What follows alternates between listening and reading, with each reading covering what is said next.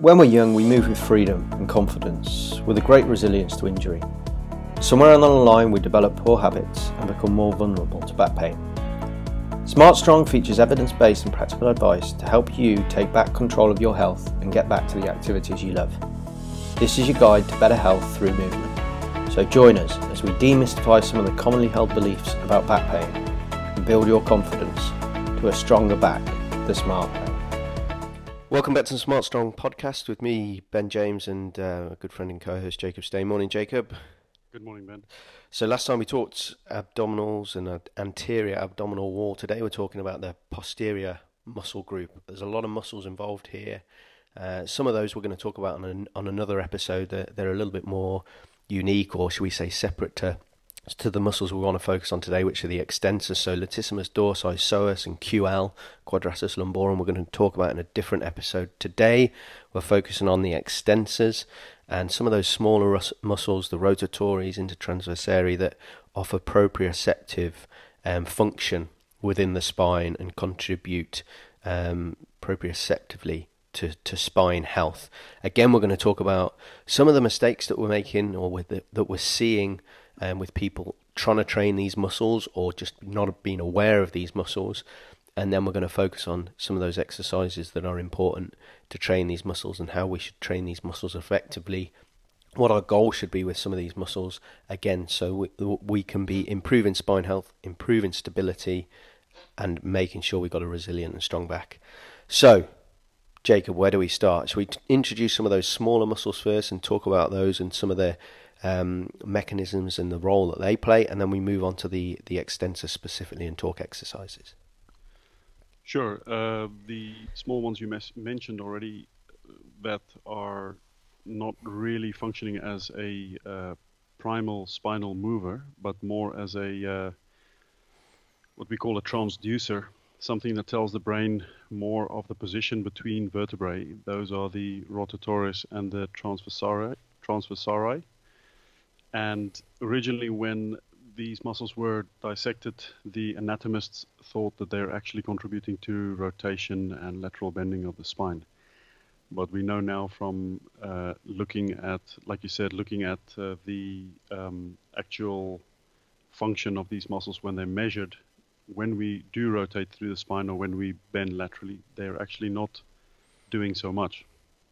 Yeah, and, and uh, th- there was a good study on the the rotatories. If you if you take the the right side, because there's, there's rotatories on left and right of the spine, very close to the spine, obviously because they're attached to the vertebra.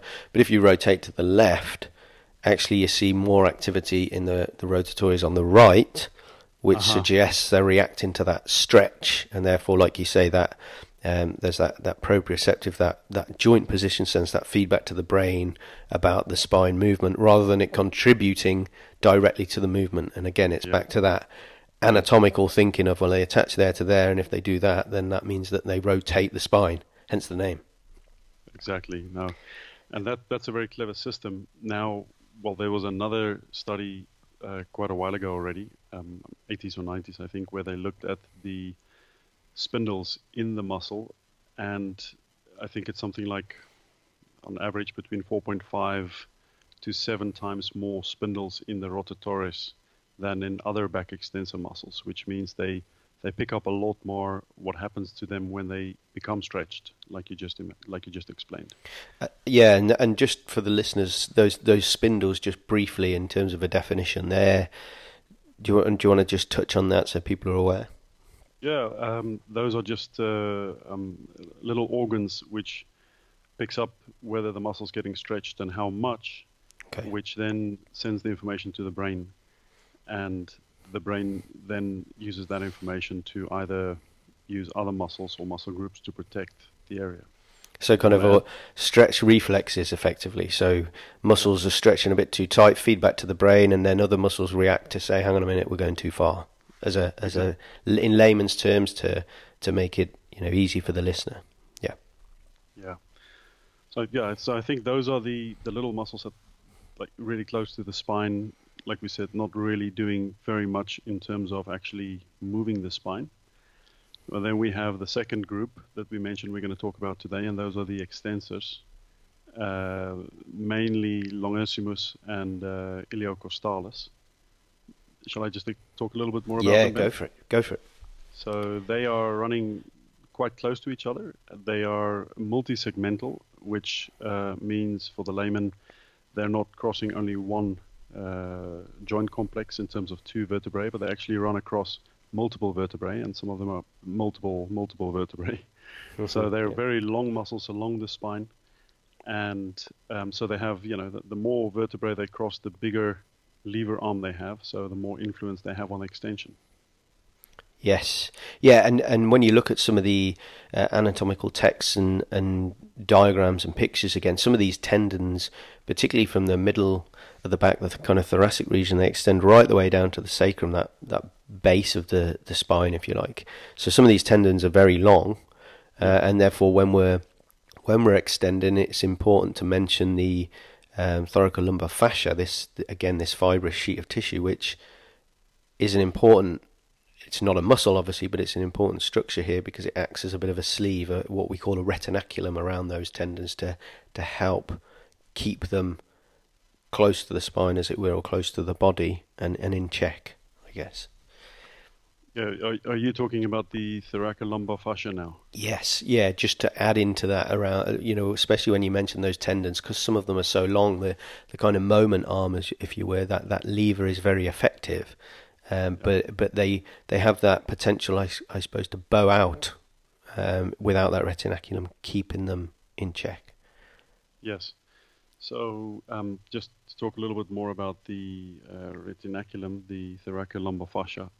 This is a, a, a fibrous um, tissue, quite spread out over the back of the the back, and it's it offers a lot of protection which means it actually gives a lot of uh, stability, passive stability to the, the low back.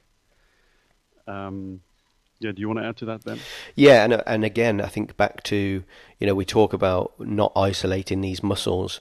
We're isolating them on the podcasts to talk about them, but the the abdominal wall again um, extends round and, and, has joined with this thoracolumbar fascia, as does the latissimus dorsi. So again, it's creating that that barrel but with particular reference to the extensor muscles, it acts as that retinaculum, that that sleeve as well. But like you say, it, it's an important structure when we're looking at stability and, and function of these muscles, whilst not being a, a muscle itself. Yeah.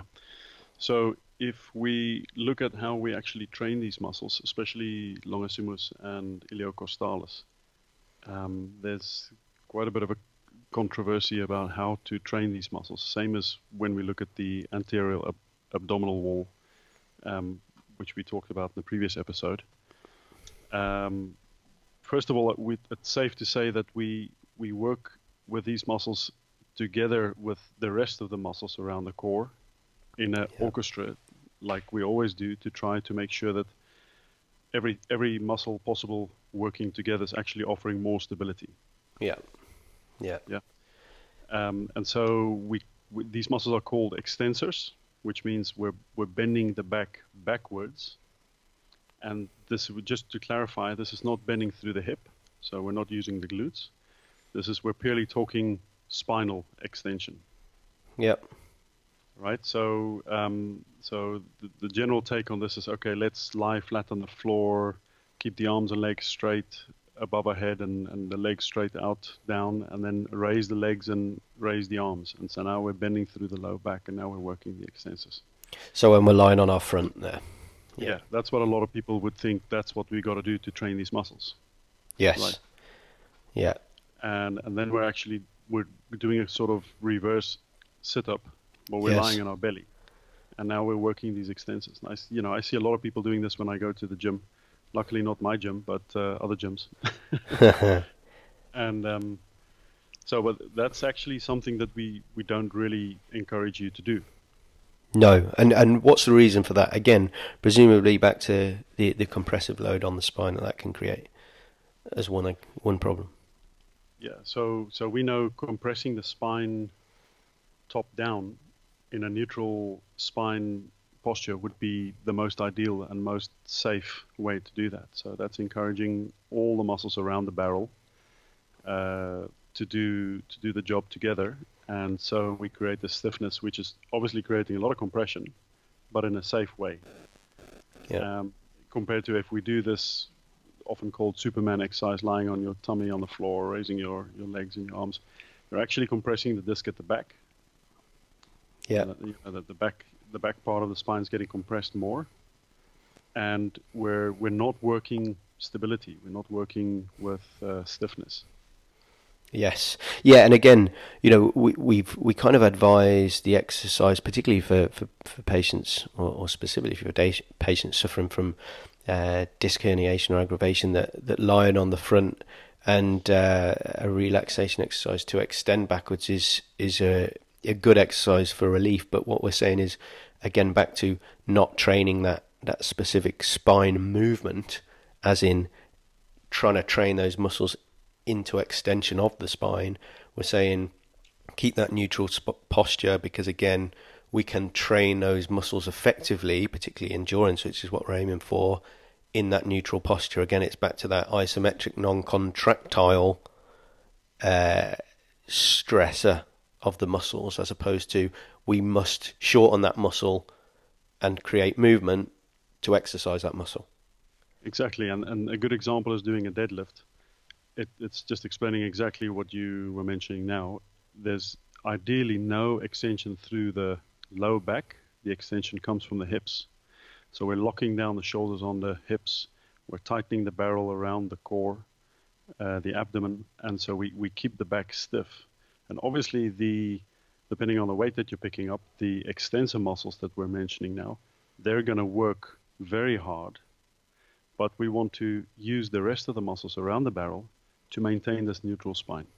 And so yes. we don't lose we don't lose this neutral spine. So we go into extension of the low back like we quite often see with a deadlift, which now means that we get unwanted directional forces going through the, the discs. Yeah. And um, and, and, and this will this will cause further problems maybe in other parts as well. Yeah, so so kind of back to we we focused a lot about keeping the neutral spine and avoiding flexion when we're doing things like deadlifts or, or exercises in general. And the same rule applies in terms of the, the risk to anatomy of the spine if we were to do the reverse, as in do a deadlift, but then kind of almost throw that back into extension, as it were. So still breaking from neutral, but in the opposite direction. Exactly, and exactly. Um, you know, I'm not going to elaborate on it too much, but that goes. If we look a little bit broader, it goes into the maybe not strong enough glutes. So we, we're taking more work, or we're getting more work from the uh, back extensors. Maybe uh, tight psoas, pulling the pelvis forward.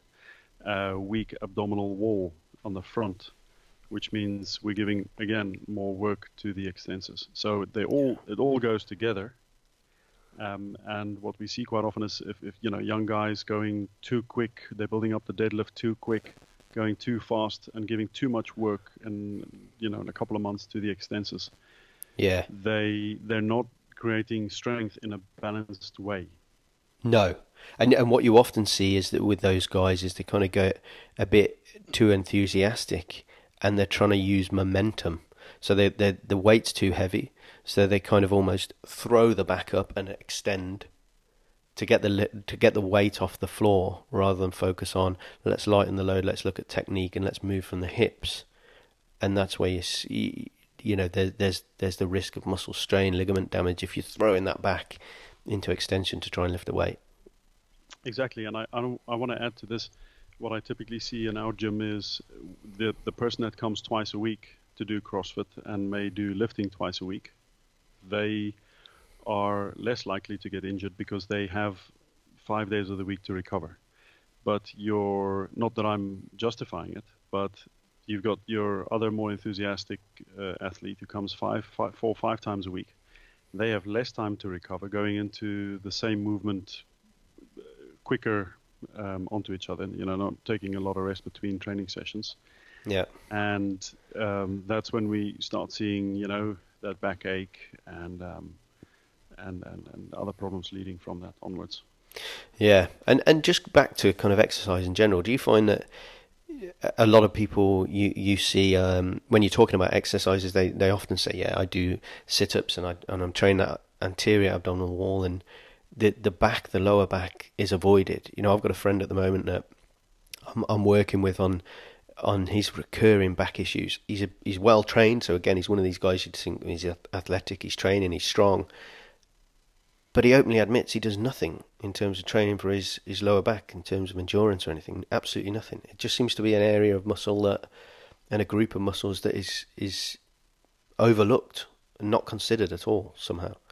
Yeah, yeah, of course. Yeah, no, you're right. Um, what I, you know, if I shall I mention a good exercise? I think that we can all use for, for, the back is the uh, Sorensen hold.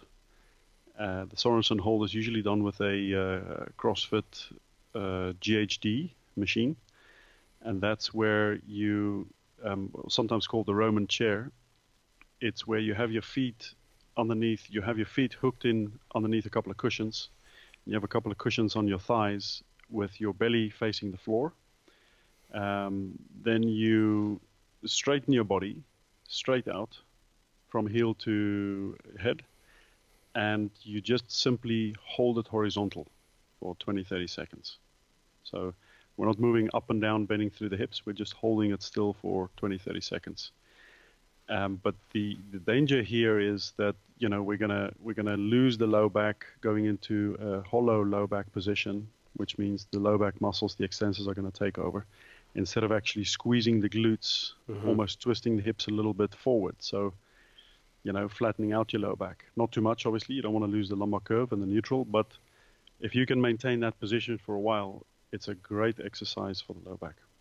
Yeah, no, no, it's an it's an exercise that you were showing me when I was out in in Holland training.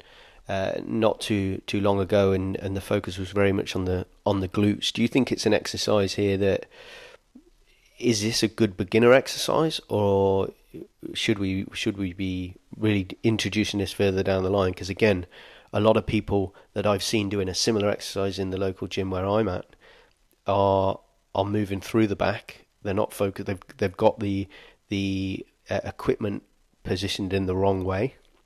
So then they're kind of almost introducing flexion down and then extension back from the spine rather than from the hips. And also, it's one of those that can put a lot of, again, a lot of compressive load through the spine. So if there's someone that does have particularly uh, painful back, again, we're saying, you know, maybe maybe there's something easier to do before this exercise. You think? Yeah, absolutely. Um, no, it's it's you know, it's not an exercise that you can only do when you're an advanced athlete, simply mm-hmm. because mm-hmm. the Sorensen hold is not, it's not, you're not bending through the hips, you're just holding it still, which means it makes it relatively safe if your technique is good. And um, mm-hmm. I'd suggest you look at the videos and the programs we offer, uh, where we actually explain this very well. Make sure you do it in a safe way.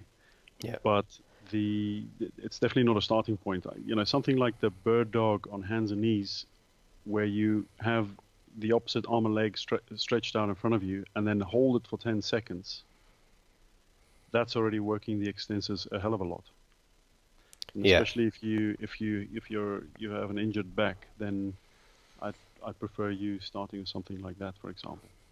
Yeah, and again, it's trying to it's trying to move. Uh, it's trying to keep that pelvis and those shoulders um, working as a unit, or or or stationary really, extending, and you want to see these glutes move first or fire first, but then it's still going to have an impact on that lower back and those extensors, like you say.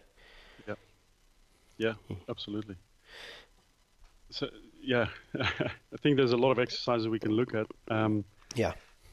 But um, I think that what I mean, the main message is that we understand that, like you mentioned before, the people neglect training the extensors, and yeah quite often, if they do train the extensors, they over overtrain the extensors.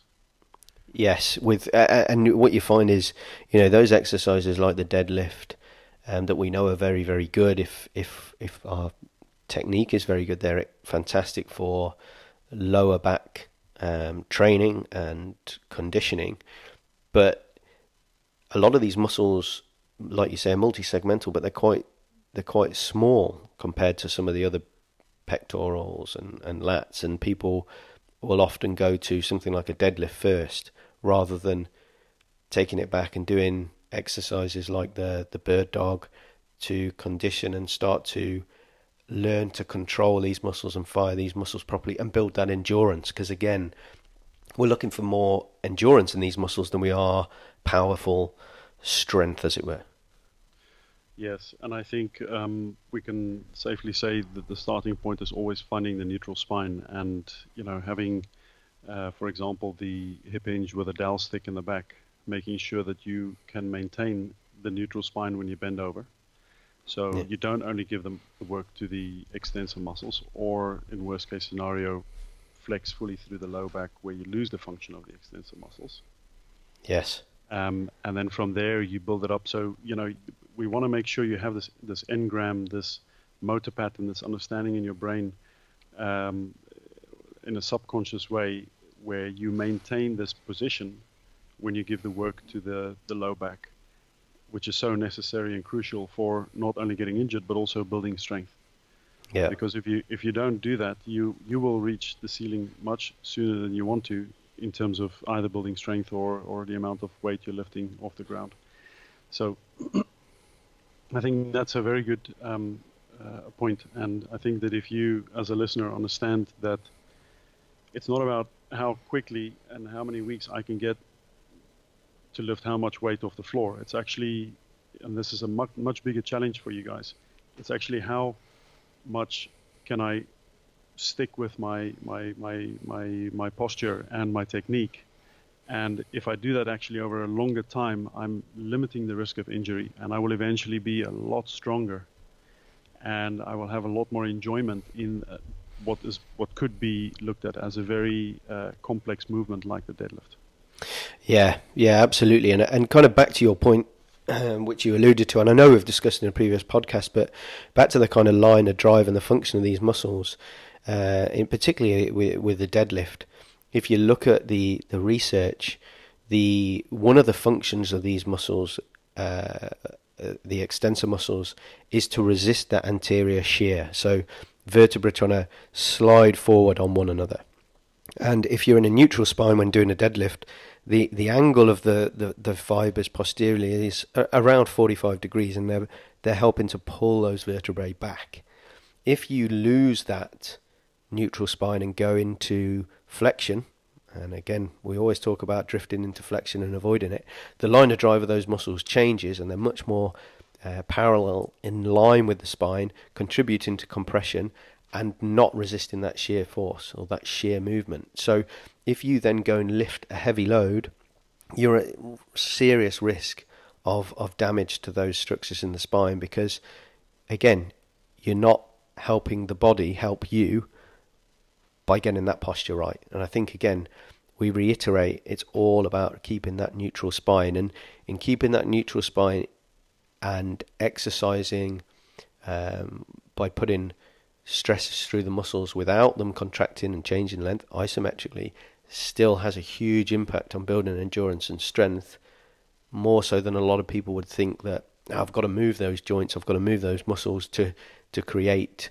strength um, and I've got to use a lot of weight through those muscles to, to get any size or bulk. We've got to look at our end goal as always and say, well, why am I training these muscles? What am I trying to achieve? And really, the focus should be improving that endurance, keeping that spine neutral. And over time, like you say, you're going to have a much more effective technique and you're going to be able to lift a, a lot heavier loads and challenge yourself a lot more if you train those patterns and movement patterns well initially. Exactly, exactly. And just in, just again for the listeners, we we talk about extensors. I know we're um, we're coming up uh, towards the end uh, of the podcast again, but we've talked about training these muscles. We've talked about how people are often ignoring these muscles. It is a group that they ignore, but just for those people that have suffered back pain, what you often see is when they're in a standing position, they're often leaning a little bit forward and they're almost activating those extensor muscles constantly. Yeah. And that's something else we want to try and avoid because if you you, you can you can put your your hand on your back on your lower back as you're standing and kind of lean forward and back and as you lean back you kind of can feel them them switch off and that's something again that we try and get people to be aware of, isn't it? In terms of yep. those muscles being constantly under contraction. Exactly. Yeah. No. You that's a very good point. I'm glad you brought that up, Ben. Uh, I term that the uh, the Russian soldier technique. I tell my patients, um, let's let's learn the Russian soldier. and basically, they look at me. They look at me crazy. You know, they look at me like I'm crazy. And um, so, what I do with my patients is I just get them to widen the feet a little bit, which means that the pelvis relaxes. You know, at the hip joints, and then I I get them to put the hands their hands on top of each other like a soldier behind their back, behind the behind the, the hips, holding their hands basically. And then I get them to lean into the hips. So not doing any lumbar or low back extension, not bending through the back, but actually leaning into the hips. So they push the hips forward. And so the shoulders are a little bit backwards compared to the, the hips. And then the like you said, the low back muscles just turn off completely. And I, I make them feel this on my low back. How when I have my hands in front of me and I just stand up straight, my low back muscles are on. and if I put my hands behind my back and I just lean into my hips a little bit, how they turn off completely, you know, from hard to completely soft. And so when they feel this and see this, they go, "Oh wow, okay, yeah, now my back, now my back is completely relaxed." And if they have a little bit of a tight muscle, quite often when they do this, they go, oh, yeah, now I feel it. It's completely off. Mm. And if you explain that concept to them, that having the muscles turned on all day means a lot more compression throughout the day of maybe an injured disc. And, you know, if you just go into that posture, that position, you take the pressure off the back, then maybe half of the, the day you're able to, to have a lot less pressure through the, the injured disc. Yeah, and and obviously the muscle tension as well is is another thing because having those muscles under tension all day in itself can become uncomfortable if you you know if you're finding that you're standing for long periods, and this is something definitely to be to try and be aware of. As always, the advice is well, what's the best posture? A variable posture. So if you're standing for however many hours a day, then you need to be giving yourself that opportunity to sit every half hour and, and rest. And and the converse is if you're sat all day, it's standing every half hour and giving yourself a break. It's got to be an awareness and a habit that you get into. But when you're in those different postures, just be aware of those extensor muscles on the low back. And and as we say, you can put your hand very easily on the low back and feel those muscles switch on uh, and switch off. And and being aware of that helps you to just switch them off a little bit and take that tension out of the muscle and take that compression out of the spine, particularly if you're you're suffering from back pain. But as always, uh, refer to the show notes. We'll have a video on that because I think that's that's something that's quite important. It's something that's very easy for people to do and start to adopt as part of their daily routine, uh, as well as some of the guidance on, on some of these exercises and, and what we want to be focusing on for those uh, extensor muscles. So, as always, refer to the show notes. Jump over to the to the website because we've got a lot of information on there to um, to to help you visualize and see some of these exercises in conjunction with the information that we talk about on the podcast because we appreciate with some of the uh, discussion points it's always nice to have the the uh, video support or illustrative uh, support to to better uh, visualize and understand some of these concepts so thanks again, Jacob. I think it's it's been another good episode talking about these these posterior group of muscles, and yes, we are talking about them in separation to other muscles, just for ease of listening and to introduce um, the importance of these groups. But as we keep referring to, it's an orchestra. We need to work these muscles together and as a as a unit, and that's how and why some of these exercises that we talk about are so effective because they are making these muscles work together. Um, next time, we're going to talk about the latissimus dorsi.